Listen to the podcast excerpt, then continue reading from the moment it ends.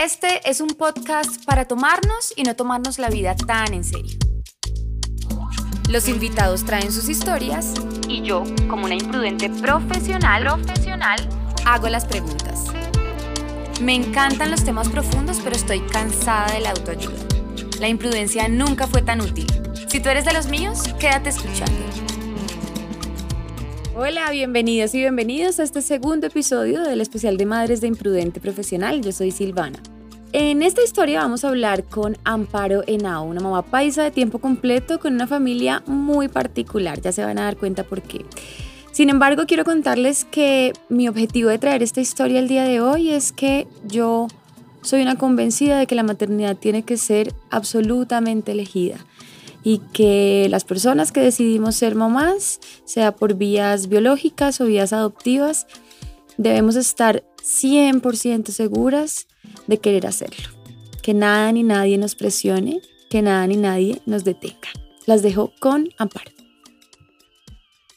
Bueno, yo soy Luz Amparo Henao de Sierra, soy de Medellín, casada hace 42 años, felizmente casada, gracias a Dios, con 12 hijos y 16 nietos. Ay, qué presentación. bueno, Amparo, yo te conozco porque soy amiga de varios de tus hijos, pues hemos vivido diferentes épocas de la vida juntas y siempre he sido una admiradora tuya como mamá, eh, pues evidentemente de Álvaro como papá, porque conozco a muchos de los hijos y todos son increíbles, tienen una calidad humana hermosa y dije, bueno, para este especial de madres, quiero entrevistar a Amparo. Entonces quiero que empecemos mmm, y que me cuentes un poquito cómo era tu vida antes de, de estar casada. Bueno, mm, mi vida era una vida muy sencilla. Yo crecí en Sonsón, estudiaba en el colegio, pero toda la vida mi sueño azul era casarme y tener hijos. Después llegué a Medellín, estudié enfermería, es una profesión que adoro pero después de que me casé, cuando tuve mi primer hijo, me, costaba muchísimo dejarlo en manos de una persona ajena, irme a trabajar, entonces decidí quedarme en la casa con él. Afortunadamente Álvaro, para él fue una revelación que yo le dijera que no, que no quería trabajar porque no quería dejar el niño en manos de otra persona. Él nunca jamás me dijo nada. Y ese día cuando, cuando yo le dije, y él se puso tan feliz, yo le dije, pero ¿por qué no me dijiste nunca? Yo pues no me atrevía como me parecía que era de pronto, pues, pero él me dijo, no, si la decisión es tuya, me parece lo mejor porque no quiero meterme en eso porque es tu decisión, es tu carrera, no quiero que el día de mañana pienses uno estudiar tanto para después meterse en una casa a cuidar muchachitos, pero si la decisión es tuya, me parece lo mejor. Y desde eso me dediqué a mis hijos y fui muy feliz. Cuéntame, Amparo, un poquito antes, cuando ustedes se casaron, hubo la conversación alrededor de los hijos como vamos a tener tantos hijos o cómo fue esa decisión de tener 12 hijos, porque claro, yo entiendo que se tenían muchos hijos hace 60 años, ¿no? Pero es que tus hijos son muy jóvenes, o sea, el más chiquito tiene 23. 22. 22. Entonces, ¿cómo fue esa conversación con Álvaro? Mira, Álvaro sí quería tener muchos hijos. Él, él desde que estaba muy joven quería tener muchos hijos. Y si hablamos, por supuesto que hablamos, yo decía tres hijos. Él me convenció. Tres por cuatro. él me decía, gordita, siquiera cuatro. Y listo, quedamos en cuatro. y empecé a tener los hijos muy seguidos, la verdad. Cuando quedé en embarazo, primero tuve dos hombres, después una niña. Cuando quedé embarazada de la cuarta, del cuarto, pues yo decía, Señor, que sea una niña, que sea una niña, porque no quiero que es, pues me parecía ideal. Dos hombres y dos mujeres me parecía ideal. Y efectivamente nació la niña. Entonces Vamos entonces diciendo nombres. Santiago, Santiago. Santiago, David, después nació María Clara y después Ana Cecilia. Entonces yo dije, no, la familia ideal, lo que me había soñado. Pues yo ya había cedido porque yo pensaba que eran tres, pero ya había cuatro. Pero la vida me fue mostrando, Álvaro era un hombre muy bueno, muy entregado, muy generoso, y, y mi Dios me fue mostrando, pues yo pensaba, pues si Él quiere, y si mi Dios quiere, pues ¿qué le hacen? Aunque, por ejemplo, no puedo negarlo que cuando quedé embarazada del quinto, me angustié un poco porque estábamos en una situación económica dura, pero las cosas, aunque ahora a la gente le cuesta mucho creerlo, mi Dios va por delante y mi Dios le ayuda aún. Cuando ya Isaías nació, ya las cosas habían cambiado y yo me fui como relajando un poco. La verdad que me acerqué más a Dios, por supuesto que sí. Y, fui entendiendo que, que uno no es solo, que es que si uno fuera a tener los hijos solo, seguramente no era capaz. Pero es que mi Dios va ahí ayudándole a uno y uno va siendo capaz y va viendo la bendición de los hijos, porque los hijos son una bendición, como uno los vea. A mí me impresionó mucho una vez que fui con Álvaro a, a Chile, porque él daba conferencias por todas partes, y en Chile los hijos lo llaman cargas. Y le preguntan a uno cuántas cargas tienes tú. Y yo dice, Dios, pero si uno los ve como una carga, son una carga. Sí. Pero si uno los ve como una bendición, son una bendición. Wow. Entonces, bueno, nace Isa y ya cuando nace Isa tú dices, fue madre, ya se di en dos, ¿qué onda? Hay un momento en el que los dos, Álvaro y tú, se sientan y dicen, vamos a dejar que Dios decida o que la vida, bueno, este podcast no tiene pues ninguna tendencia, tú sabes, ¿no? Religiosa, eh, respetamos profundamente todo, pero en el caso de ustedes, ustedes son una familia católica. Sí, muy eh, entonces, muy católica. Entonces, ustedes en algún punto se sentaron y dijeron, vamos a dejar que Dios decida. ¿O fue una decisión ahí como que... La verdad, la verdad es que en algún momento, por un libro que Álvaro leyó, y por un, estuve en un curso de retiro y vino muy convencido de que Dios es el que manda a los hijos. Y me decía, corta, mira. Y yo al principio me asusté y dije, no, ya, cinco, ya no más. Pero fui entendiendo, fui entendiendo que no tiene uno por qué angustiarse. Que si mi Dios quiere que uno tenga los hijos, y él también, por supuesto que yo estaba muy bien respaldada. Si no hubiera sido por eso tampoco. Álvaro era una persona absolutamente trabajadora, entregada, generosa. Él nunca, mejor dicho, Álvaro en su vida se malgastó un peso. Entonces, como que me fui tranquilizando. Y bueno, pues que Dios quiera. También, qué boba. ¿Por me voy a poner a pelear con eso? Me costaba porque éramos absolutamente fértiles los dos. Entonces, me fui, me fui como, yo sí pienso que uno sí se va entregando como a mi Dios, igual, bueno, ¿qué le hace? Pero cada hijo trae una alegría mayor. Cada hijo. Y al principio decía, ay, no, estoy embarazada, por ejemplo, ay, ay, no, pues. Pero apenas confirmaba que estaba embarazada, qué felicidad, qué felicidad que eso genera. Y la felicidad que eso a sus hermanos. Cuando nacía un niño, esas caritas, eso llegar todos a mirar el bebé, esa, todos cada que verlo cargar, no, eso no se paga con nada. Once de los Sierra nacieron en casa. Amparo y Álvaro tuvieron una mala experiencia en el primer parto y como Álvaro es médico decidió que de Santiago en adelante los niños nacerían en lo que hoy llamamos un parto planificado en casa.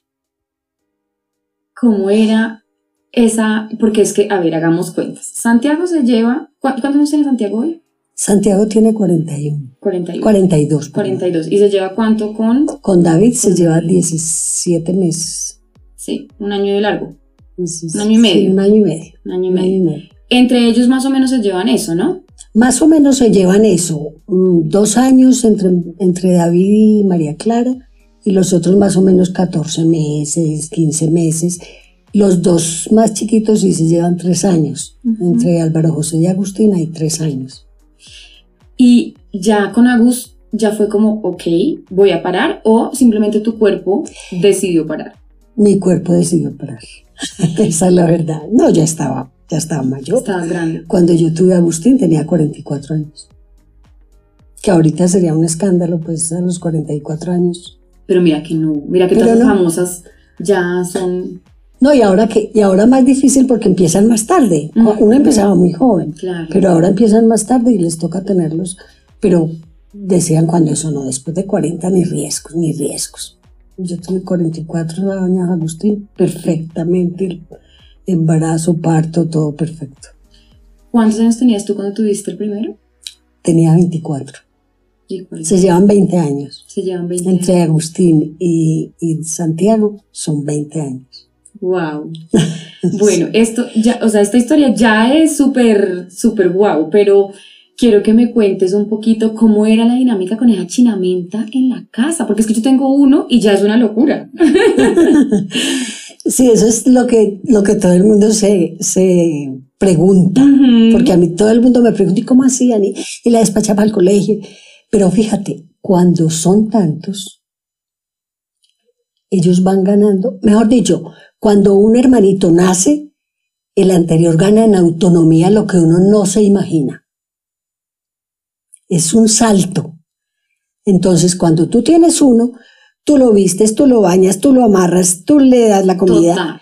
En cambio, cuando tienes más, ellos van aprendiendo rapidísimo a defenderse solitos. Es que les toca. Les toca. Yo me acuerdo que algún día, cuando éramos pelados, porque las personas que conocemos a la familia Sierra hemos tenido varios Sierra a lo largo de la vida. Entonces, es como que yo estudié con Rafa, pero trabajé con. Yo estudié con Agua, pero trabajé con Rafa y estudié luego en la universidad con Juana y entonces luego me encontré en la. ¿No? O sea, como que uno tiene un Sierra siempre en su vida. Y pues yo era muy amiga de, de Gabo y de Rafa y me acuerdo que funcionaba como hotel, como se levanta y se desayuna hasta las nueve. El que no desayunó hasta las nueve, mire a ver qué hace. No, y hay que tener, hay que tener normas. Porque si cuando son tantos no hay normas, es una locura. Entonces ellos sí tienen que, tenían que saber que se levantan, se, se bañan. Yo no llamaba. Pues yo llamaba a los chiquitos, pero ya de una cierta edad, despiértese, mijito, ponga el, el coso, porque uno tampoco puede estar encima de todos. Me sirvió mucho una vez que oí a un, a un orientador familiar inglés, pero que se nacionalizó en España, se llamaba David Isaacs, y decía, toda ayuda innecesaria es una limitación. Esa es la frase que yo tengo como amparo O sea, esa frase es como yo la tengo grabada en mi memoria de la mamá de los Sierra, ¿no? Porque tú eres Amparo, acá la mamá de los Sierra. Sí, claro. Entonces es como la mamá de los Sierra siempre dice, toda ayuda necesaria es limitación. O sea, eso es una cosa que yo tengo Exacto, entonces si el bebé, se, si el bebé no, si el niño, porque es que ahora son bebés hasta los cinco años, ¿no? si el niño se sabe amarrar, que se amarre. O si ya está en capacidad de amarrarse, los zapatos, enséñale para que él se amarre solo. Pero uno por rapidez, porque se, lo haga rápido, porque se va, ya va a llegar el bus. Aquí habían unos a veces que salían con los zapatos a la ruta, con los zapatos en la mano a la ruta. Ahí verás, ahí verás. Pero yo no puedo estar poniéndole zapatos a todos, peinándolos, no, que se vayan acostumbrando. Y mira, eso es, eso los forma mucho.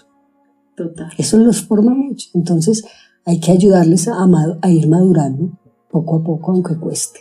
Claro, y ellos eran como una, como una masita que se iba moviendo entre ellos claro. y avanzando. Eh, además, además, cuando uno tiene tantos, yo pienso que, por ejemplo, para, para las que tengo muchos hijos, es mucho más fácil la educación.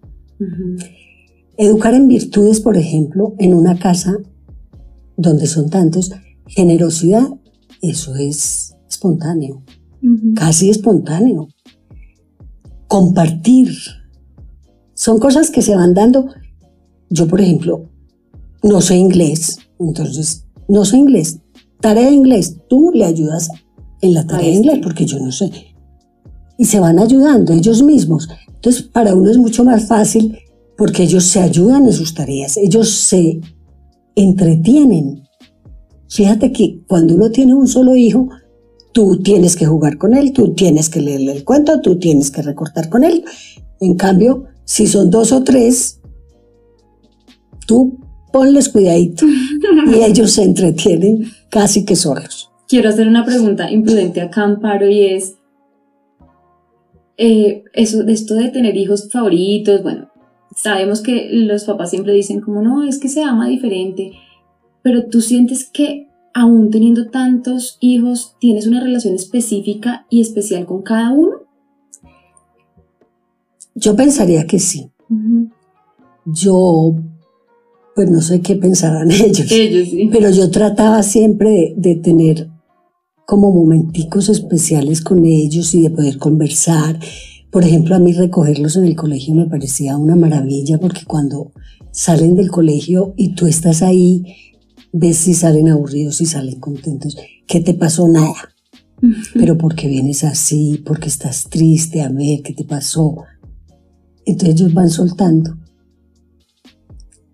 O cuando estás en la casa, cuando llegan del colegio, son momentos que me parecían tan importantes porque ellos llegan del colegio, los, yo generalmente llevé las niñas al colegio, pero los muchachos que como eran cota, pues ellos tenían ruta. Pero uno los ve llegar del colegio y, sabe, este tuvo algún problema porque viene con una cara, pues que... Entonces uno lo recibe a todos, pero después busca el ratico para ver a este qué, qué fue lo que te pasó, porque vienes triste, porque vienes aburrido. Entonces yo conscientemente trataba de, de poder tener como espacios con ellos, por lo menos preguntarles o, o hablarles o cuando tenían novia. Bueno. Claro, porque pienso eso, ¿no? Como que entre ellos y al ser tantos, también debió ser algo difícil como ganar un lugar ¿no? Como diferenciarse, aunque los que conocemos la familia eh, sabemos que Gabo siempre ha sido él, Rafa siempre ha sido él, Juan y siempre ha sido la, ¿no? Como claro, tienen claro, claro. Puede, podría la gente pensar que uno tiene hijos preferidos y no es que uno tenga hijos preferidos. Yo pienso que no. Lo que pasa es que cada modo de ser de cada hijo te llega distinto. Claro. Y uno puede llegarle a ellos también hay que llegarles de distinta manera porque son distintos. Claro, por supuesto. Entonces, eh, yo pienso que es ahí, si este tiene mucha empatía, si es muy parecido a mí, si está, pues está más pegado de mí, está, pregunta más por mí, puede parecer que es, que es preferido, pero no es que sea preferido, sino que el modo de ser de, de él y de uno puede empatar más. ¿Con quién te pasó eso, por ejemplo?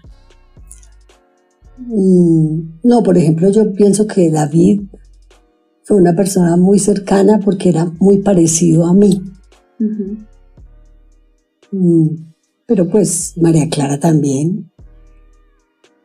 Pero no, pero yo no, pues yo siento que no tengo preferidos, sino que son los modos de ser que lo acercan o lo alejan un poquito más a uno de ellos, porque hay unos que nos permiten que uno se les meta tanto, son más, pues como que no, como que ponen, como más, que ponen más barreras en cambio otros no.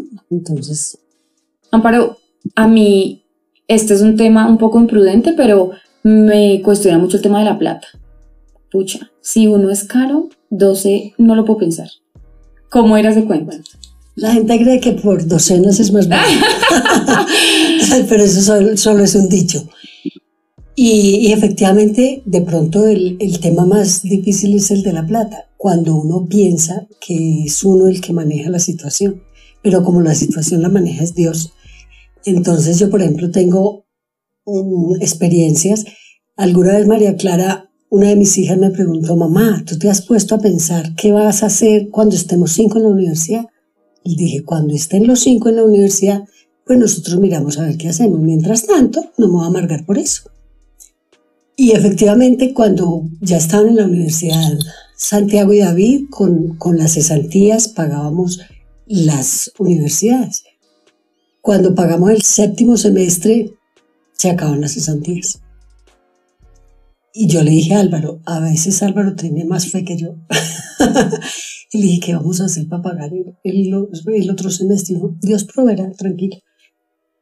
Pues resulta que cuando ya Santiago estaba estudiando, Álvaro empezó a hacerle asesorías a, un señor y él le preguntó cómo hacía, cómo hace, estoy con 12 hijos, es que eso es imposible.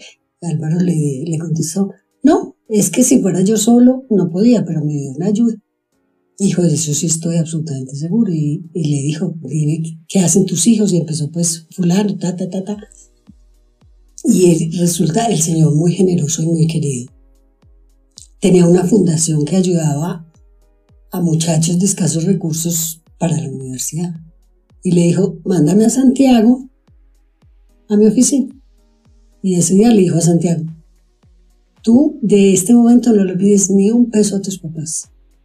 Cuando llegue lo de la universidad me lo traes. Y, y le acabo de pagar la carrera. Váyate.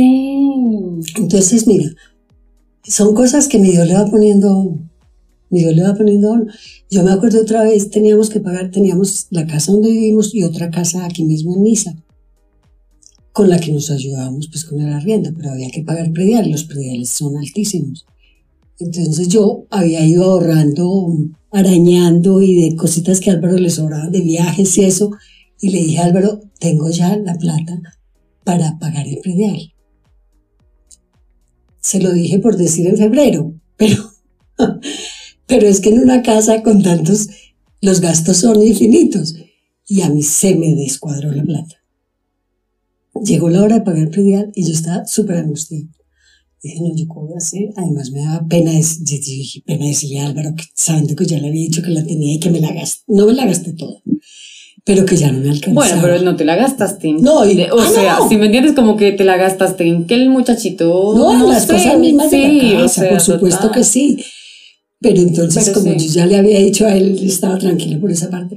Y yo, por ejemplo, decía, pues, ¿para qué le digo a Álvaro que la plata no alcanza si él lo da todo? Con que me angustia yo con eso a él. Ay, divino. Porque yo siempre manejé la plata.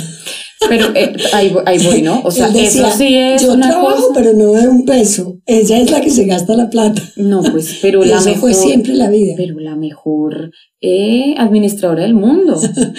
María Clara dice que me va a dar un doctorado no, yo en economía. Pero, pero, pero, por supuestísimo, o sea, es que impresionante. Y entonces esa vez yo estaba angustiada, me fui al colegio de las niñas que tenía una reunión y mientras me atendían me entré a hacer un ratico de oración. Mire, y el Señor me mostró en el Evangelio de ese día, porque era el Evangelio de los pájaros ni siembran ni ciegan y nuestro Padre Celestial los alimenta. Y yo entendí ese día, yo por qué me angustio si tengo un Padre absolutamente misericordioso. No más que bobada. Pago el predial de una casa y el otro lo pago con la prima. No pasa nada. Y me vine, ya pasé el día tranquila, normal. Cuando por la noche llega Álvaro, me dice, gorda, te traje un regalo. Yo, sí, eso. Y ah, para que Y me entregó unos dólares. Y le dije, ¿y eso? Dijo, me dieron en la universidad una, una bonificación por un viaje que había hecho a Ecuador la semana anterior. Pero Álvaro había ido 500 mil veces a Ecuador, y nunca a le México, y nunca le habían dado una bonificación. Y ese día le dieron. Entonces yo ahí sí mismo le dije, ay papi, eso fue mi Dios, eso fue mi Dios que me lo mandó, porque, y le conté. Y me dijo, ah, bueno, entonces ve y lo cambias y pagas de una vez para que no se te descuadre. Ay, Porque si realmente no hay plata que alcance. No, pues a ver. Pero, pero, pero como te digo, nunca. Entonces uno decía, hay que pagar la universidad, pero el día que haya que pagarla, y yo le decía a mi Dios a veces, yo sé que me lo das todo, pero me dejas hacer mucha fuerza, porque hasta lo último, pero a lo último resulta. Pero mira que tú sabes que mi mamá fue madre soltera, mi padre no estuvo en mi crianza y mi mamá tuvo que sacar sacarme adelante a mí y a mi hermano absolutamente solos, sin apoyo económico de nadie. Y un día eh, nosotros vivíamos en una unidad de, de sí, un conjunto y nos teníamos que ir, eh, nos íbamos a, cambiar, a, a trastear. Y mi mamá tenía una deuda en la administración y no tenía con qué pagar. O sea, era así. Mi mamá le tocaba muy difícil, demasiado difícil. Eran dos pelados, ella sola, sola, sola, sin nadie. Y mi mamá decía, ¿qué voy a hacer? ¿Qué voy a hacer? ¿Qué voy a hacer? Para sacar el camión con las cosas teníamos que presentar un pase y salvo. Y ese pase y salvo no existía. Porque mi mamá debía una plata, no sé, no tengo ni idea. El caso es que ese día, dice, mi mamá estaba saliendo el camión y yo dije, bueno, deudosa pero decidida. Yo voy a sacar el camión. Y digo, no sé, ¿qué, qué pasó? No sé. Y que cuando el camión esté afuera veo cómo resuelvo, pero yo necesitaba cambiar. Y cuando el camión iba saliendo, dice mi mamá, que llega el portero y le dice, ay, señora Rosario, mire, es que la administradora me mandó el paz y salvo. No, nunca supimos. Nunca supo. Nunca supimos. Mire, es que mi Dios. es que si confiáramos un poquito más, la vida sería muy, muy distinta. Yo también creo. La vida sería mucho más fácil. Yo también. Pero la gente quiere ahora que cree que resuelve ella todo. Eso no está en manos. Tienes Hay que confiar en Dios. Qué locura. Sí, eso es impresionante. Es que hay muchas cosas. Bueno, pero hablemos primero de, mm, de la relación con Álvaro. Como que todo el mundo, no es un secreto para nadie que cuando uno tiene hijos, pues la relación de pareja de alguna manera pasa por una transformación. No quiero decir ni que se dañe, ni que se arregle, ni que nada. Yo soy de las que pienso que un hijo no arregla una relación de pareja para nada. O sea, antes trae muchos retos de intimidad, de tiempo, de, bueno, un montón de cosas. Hablemos de eso un poquito. Bueno, ¿qué te digo? Mm, para mí siempre fue muy claro, gracias a Dios y a mamá, que en la relación, en el matrimonio, lo más importante no son los hijos, es la pareja, Mm. es la pareja. Entonces yo siempre traté de estar muy pendiente de Álvaro, muy pendiente. Él llegaba a la casa, cuando vivíamos en Medellín, pues vivíamos en una finca, entonces se iba a la pesebrera, pero yo con los chiquitos me iba con él. Siempre trataba de como de atenderlo, de estar con él, de estar. Porque es que pasa mucho, cuando nacen los hijos, la pareja se aleja porque se desbordan el muchachito. Entonces, la, pero fui muy clara, pues traté de que eso fuera siempre muy primordial para mí. Cuando ya los hijos fueron un poquito más grandecitos, buscábamos más espacios y él como viajaba tanto, yo lo acompañaba. Cuéntanos de Yo él, lo es médico. ¿no? Álvaro es médico, es orientador familiar, es especialista en educación y asesoría familiar y magíster en afectividad humana. Viajaba mucho, viajaba mucho porque él daba conferencias por toda Latinoamérica. Entonces, pues al principio yo no podía, por supuesto, porque estaban los niños muy chiquitos, pero apenas fui pudiendo, lo acompañaba me gustaba mucho y todavía me gusta estar sola con él. Ahorita que ya los hijos están grandes, digo, ay, bueno, ya quedamos como cuando empezamos. Se van para la finca. Nos vamos a la finca, pasamos allá ocho días, quince días, venimos aquí tres o cuatro días, dependiendo pues porque ya son las, las, las salidas son a los médicos. la edad lo va llevando a uno a eso, pero bueno, disfrutamos mucho la vida, gracias a Dios. Bueno, y mm, como mujer, Amparo, como siento que ser mamá es un rol que para las personas que amamos ser mamás y hemos decidido activamente serlo, como sé que fuiste tú y es mi caso, que yo te contaba ahorita fuera de micrófonos que mi vida, mi sueño siempre fue ser mamá, yo soy chocha y feliz, desvivida, siendo mamá. Pero sé que pues a no todas las personas les pasa. ¿Sentiste de alguna manera en algún punto como que este rol era tan grande que te opacaba a los otros? ¿O cómo manejabas como esa mm, como ese ser que uno igual siempre tiene? También soy mamá, pero también soy esposa, pero también soy otras cosas, ¿no? Con tantos pelados, Mira, ¿cómo te mm, sentías ahí? ser mamá no es un rol. Ups, Ser, ser mamá es ser mamá.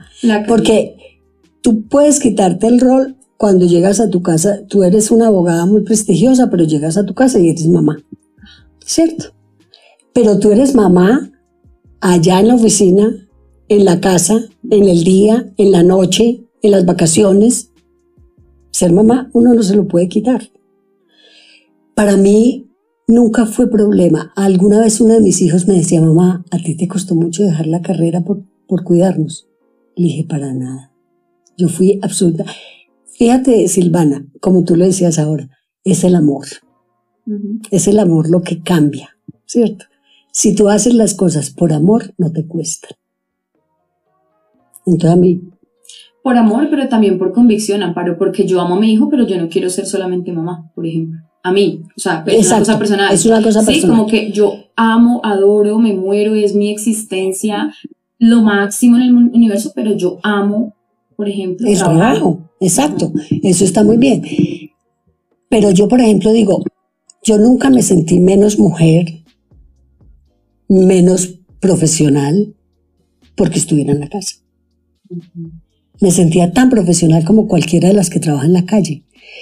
Es verdad que dejé mi carrera, pero, pero es que ser mamá también es una profesión. Por supuesto. También es una profesión. Entonces, eso no me mortificó, ni me sentía menos, menos, siempre trataba de estar siendo una mujer bonita, organizada, que me vieran así, pues yo me acuerdo una vez que llegó una, una visita a mi casa a las 10 de la mañana y yo estaba arreglada, organizada. Ay, ¿cómo así tú? Y le dije, ¿cómo así? ¿Y cómo quería? Ay, pero es que cuando eso tenía 10 hijos, pero es que con 10 hijos, pues uno piensa que está con el pelo parado, pues no, no, no, no. No, pues no, sí, total. Eso tiene que... Sí, es uno pensar. Nunca me sentí aburrida, nunca me sentí triste, nunca me sentí mal por estar en la casa y estar dedicada a mis hijos. Fui absolutamente feliz haciéndolo. Entonces no, no me preocupo. Yo creo que ese es el tema, Amparo. Yo creo que el tema no es si te quedas o no te quedas en la casa, si sales o no sales, si tienes o no tienes. Es que tú lo decidas. Yo lo decidí, exactamente. Y por eso, como te contaba ahora, Álvaro me decía, esa decisión tiene que ser tuya nomás. Porque yo, porque yo siento que finalmente cuando uno toma las decisiones, porque cuando uno toma decisiones activas sobre su vida, sobre, las, sobre la familia, sobre todo eso, claro que hay esfuerzos, claro que hay cosas que a uno no, le matan, claro que hay cosas que uno es como, ay Dios mío, qué estrés, pero de alguna u otra manera, eh, pues se hacen más llevaderas porque uno lo eligió, ¿no? Como que cuando uno, no sé, en estos tiempos de ahora, con todo lo que existe alrededor de la maternidad, que a veces es muy deseado, pero también a veces es muy censurado.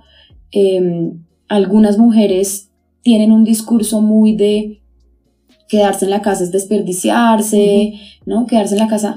Y a mí eso me parece muy violento porque aunque yo soy tremendamente feminista y tremendamente, eh, es, me esfuerzo mucho en pensar libremente, me parece muy violento em, que la decisión de una, de una mujer, por ejemplo, de quedarse en su casa cuidando a los hijos, es decir, trabajando dentro de la casa, porque es que esto...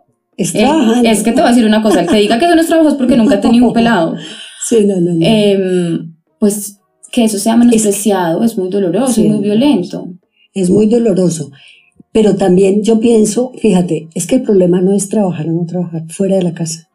Tú lo puedes hacer y lo hacen. Y, y ahorita casi todo el mundo lo hace porque es que es difícil, porque es que la situación está dura y porque hay que trabajar los dos. Pero el problema no es que trabajes, el problema es las prioridades que tengas.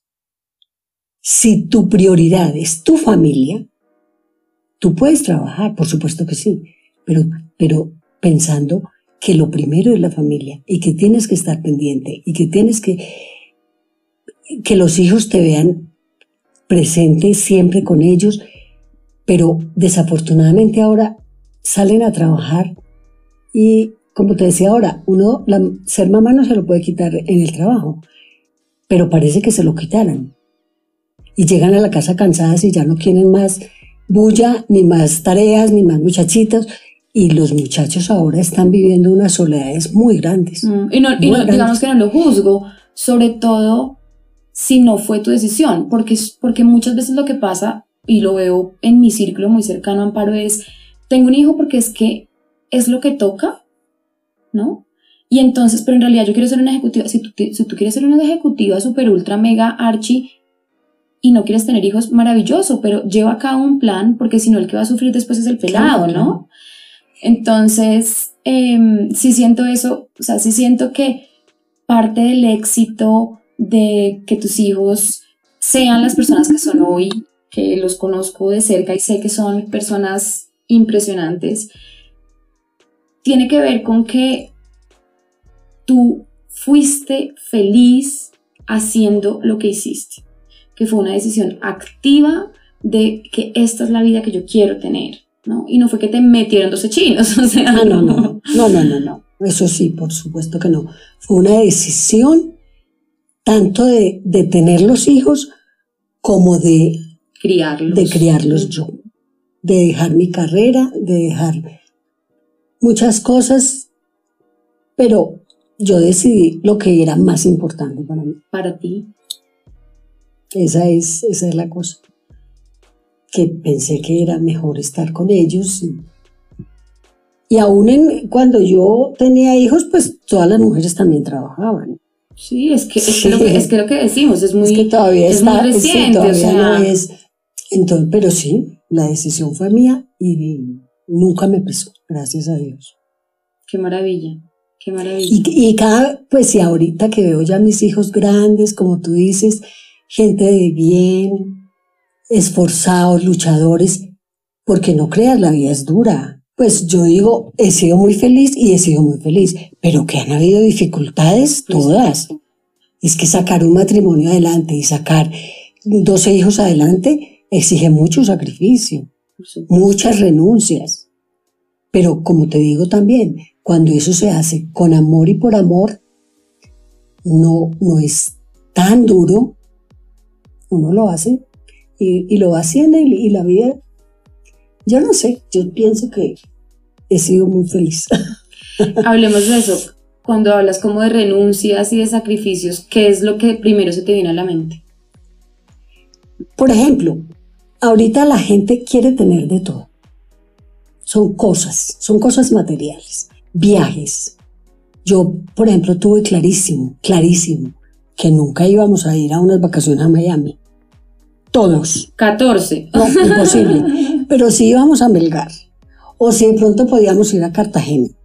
Pasábamos igual de delicioso que si estábamos en Miami. ¿Qué pasa si uno no va a Miami? ¿Qué pasa? No pasa nada.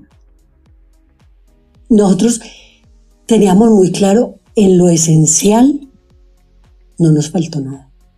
Educación, comida, pues cosas, formación, unión. Que nos faltan cosas materiales, sí. Que los compañeros tenían muchas cosas, sí. Y, y por eso ellos son menos que los otros, absolutamente nada. Además ellos van entendiendo que es lo mismo ponerse uno un blue jean que no sea de marca y que valga, por decir algo, 80 mil pesos contra el otro que vale 300. Está igual de vestido. No pasa nada que no tenga el de marca.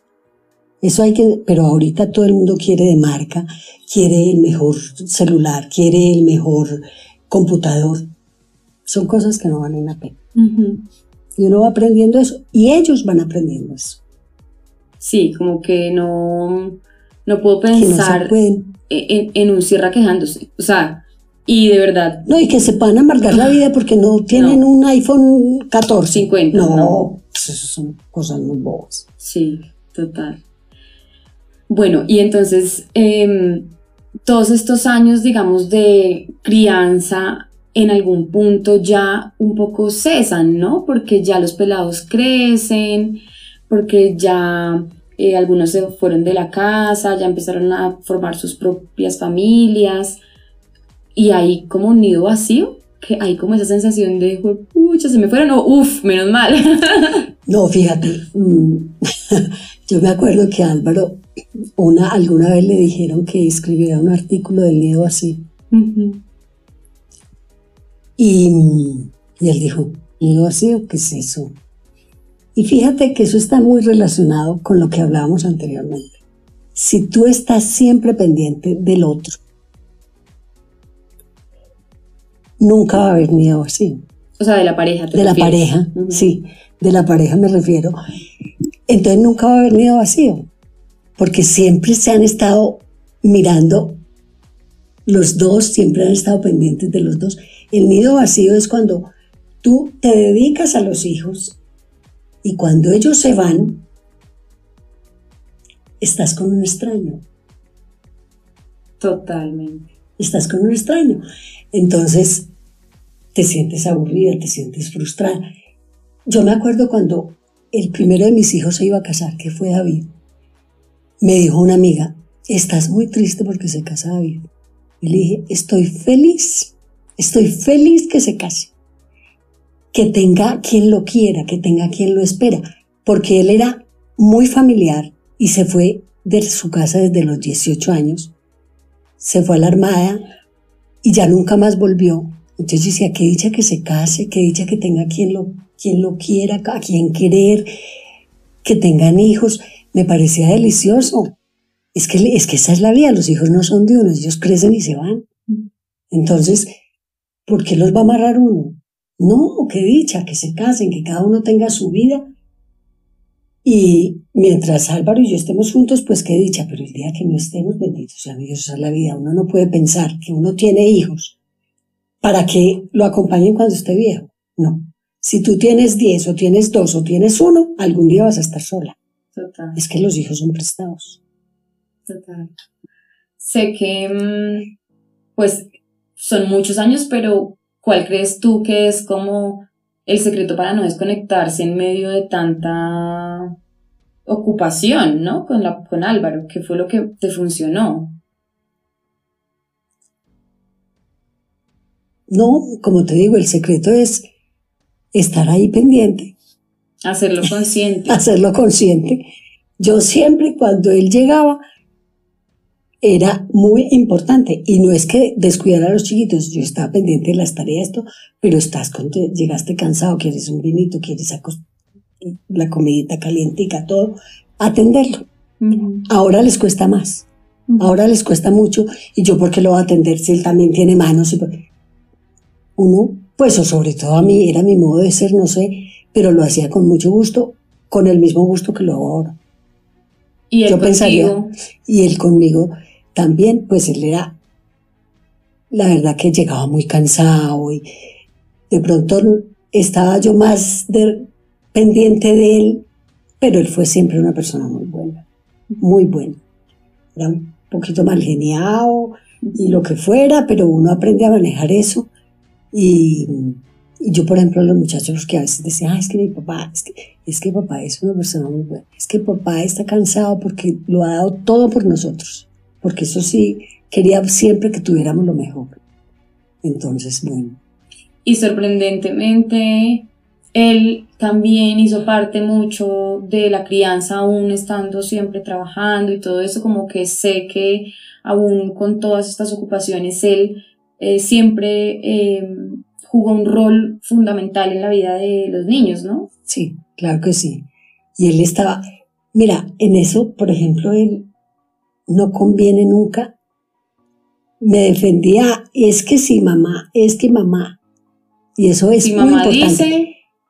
Eso para, por ejemplo, para la crianza de los hijos es importantísimo que los dos estén siempre de acuerdo aún no estén de acuerdo, pero que los hijos no se enlonden. Los hijos tienen que saber que papá y mamá son uno solo, porque es que si no, toman partida.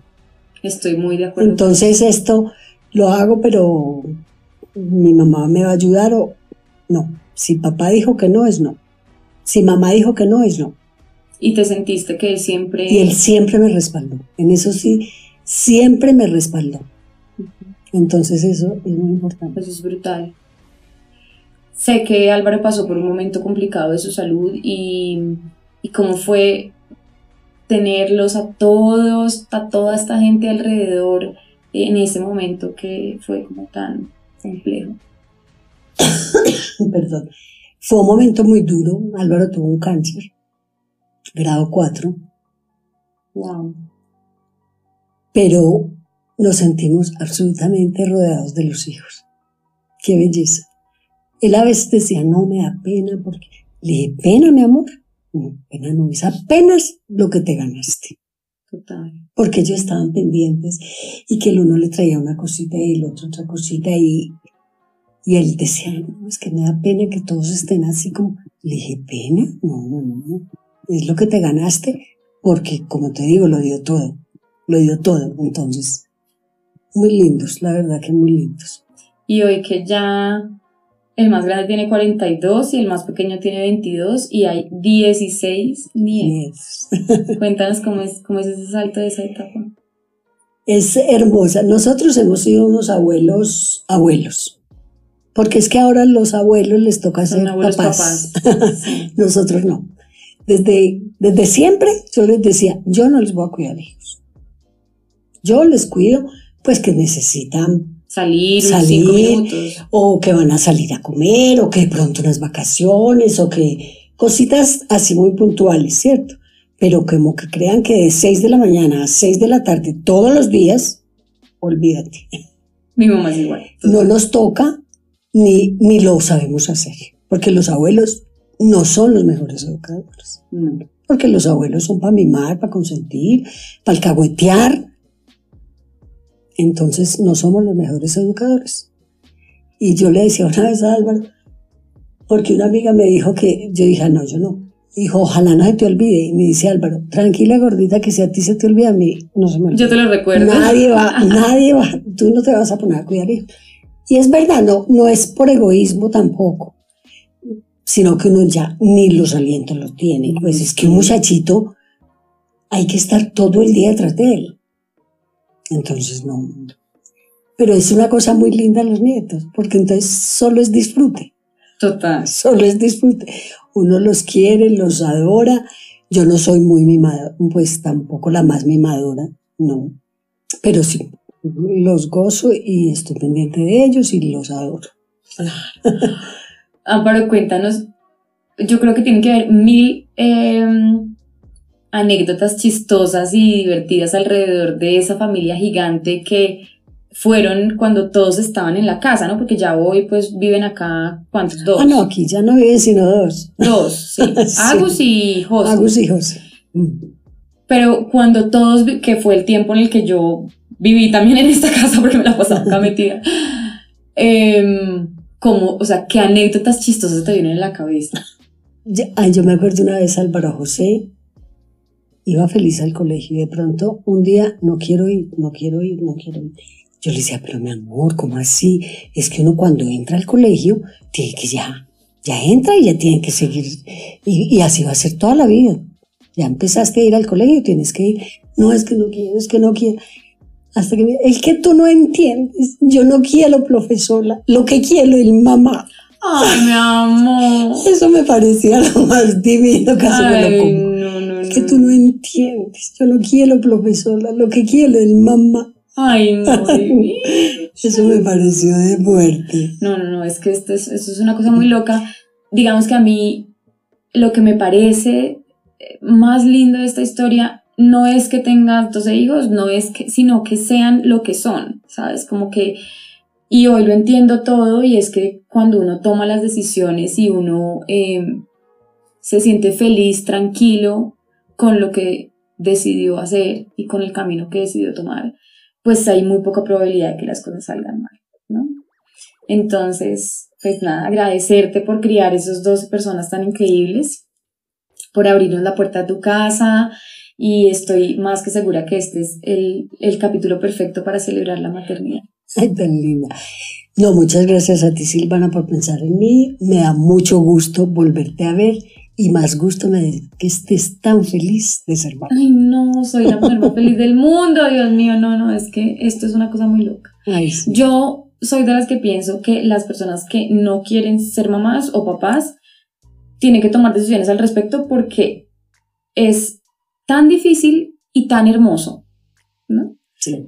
Que si no quiere, de verdad no lo haga, porque es que... Sí, sí, sí. Porque es una responsabilidad muy grande. Para nadie es un secreto. Para nadie es un y es una dedicación absoluta. Vocación. Porque es que uno, el hijo, de aquí hasta que te mueras. Total. Y eso que ni, ni cuando te mueras, porque seguramente seguimos pidiendo, mi mamá ya se murió, y yo soy mamá, acuérdate, mamá. Entonces es, es una decisión para toda la vida. Toda la vida. Y entonces, si uno no quiere, es mejor no dejarlo a la suerte. Sí, perfecto. Totalmente. Perfecto, sí. porque es que el que está sufriendo, y fíjate que ahora eso es lo que está pasando.